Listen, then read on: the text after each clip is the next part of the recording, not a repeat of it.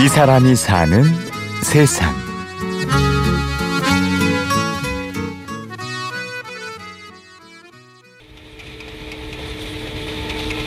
아, 이 작품은 그 스위스의 Glacier Express라는 기차가 계곡을 지나가는 풍경의 사진을 바탕으로 해서 좌우에 큰 산을 만들어주고요.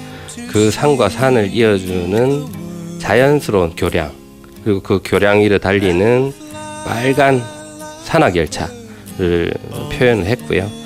아, 그 다리 아래로 흐르는 계곡과 그 계곡에서 생활하는 지역민들까지 어, 아기자기하게 좀 표현을 해본 작품입니다.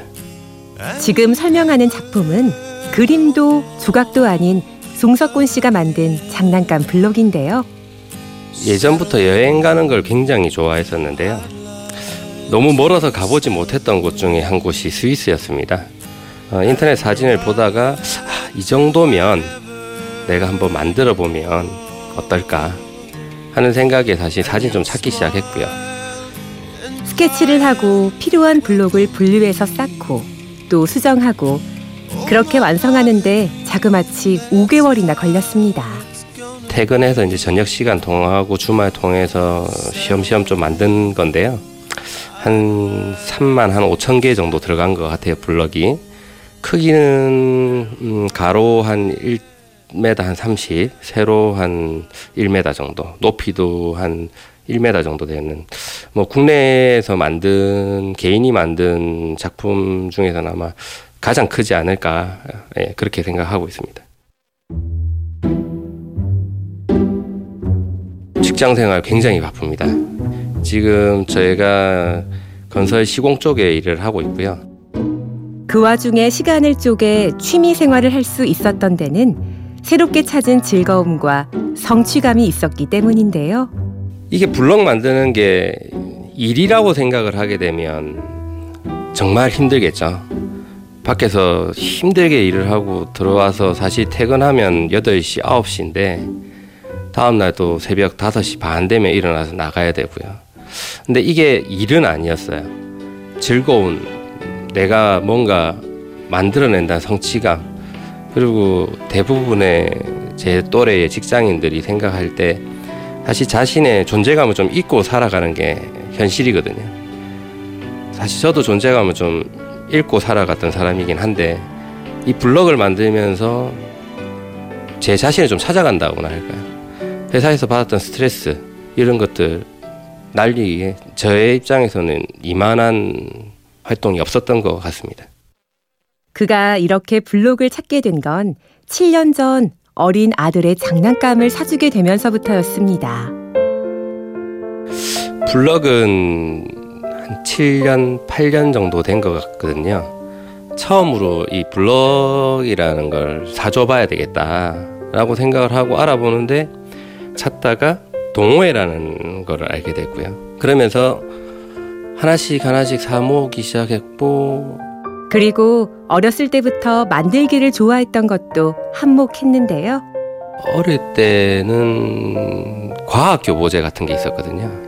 그걸 가지고 뭔가를 만들어내고 하는 걸 좀 많이 했었고요. 그다음에 이제 프라모델을 용돈을 모아서 한두 개씩 사서 집에서 만들고 했던 기억들이 있네요.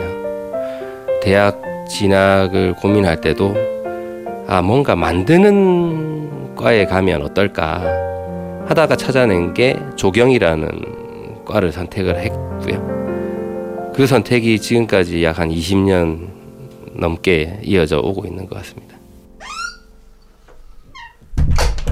네, 여기는 제 작은 작업실인데요. 입구에 제가 기존에 만들어 봤던 블럭 장난감들 그 옆으로는 이제 제 창작 작업대 그리고 부품함이 이렇게 있는데요. 부품은 주로 색깔별로 그리고 색상에서도 어, 종류별로 어, 이렇게 분류를 해놨고요. 제가 가장 많이 쓰는 색상이 연회색, 진회색. 뭐 이제는 집에 번듯한 작업실도 갖추고 있는 그도 한때는 어른답지 못한 취미라는 부정적인 시선에 부딪히기도 했습니다. 이 블럭을 어른들이 만진다고 하면 사실 그렇게 좋게 안 보거든요, 아직은. 나이 든 사람이 뭘 이런 걸 하냐라고 그렇게 얘기를 하세요. 근데 장난감이 아닌 하나의 예술 작품으로 성화할 수 있는 소재거든요. 40대. 이제는 아저씨가 됐지만 여전히 그의 가슴 속에는 꿈이 있다는데요. 지금 생각은 뭐 손가락이 움직이는 한은 블로그 계속 하지 않을까라고 생각합니다.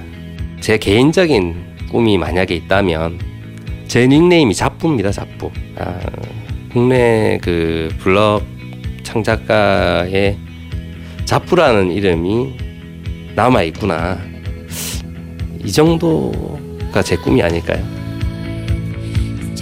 이 사람이 사는 세상. 오늘은 블록 장난감 창작가 송석권 씨를 만나봤습니다. 취재 구성의 엄재웅, 내레이션 임현주였습니다. 고맙습니다.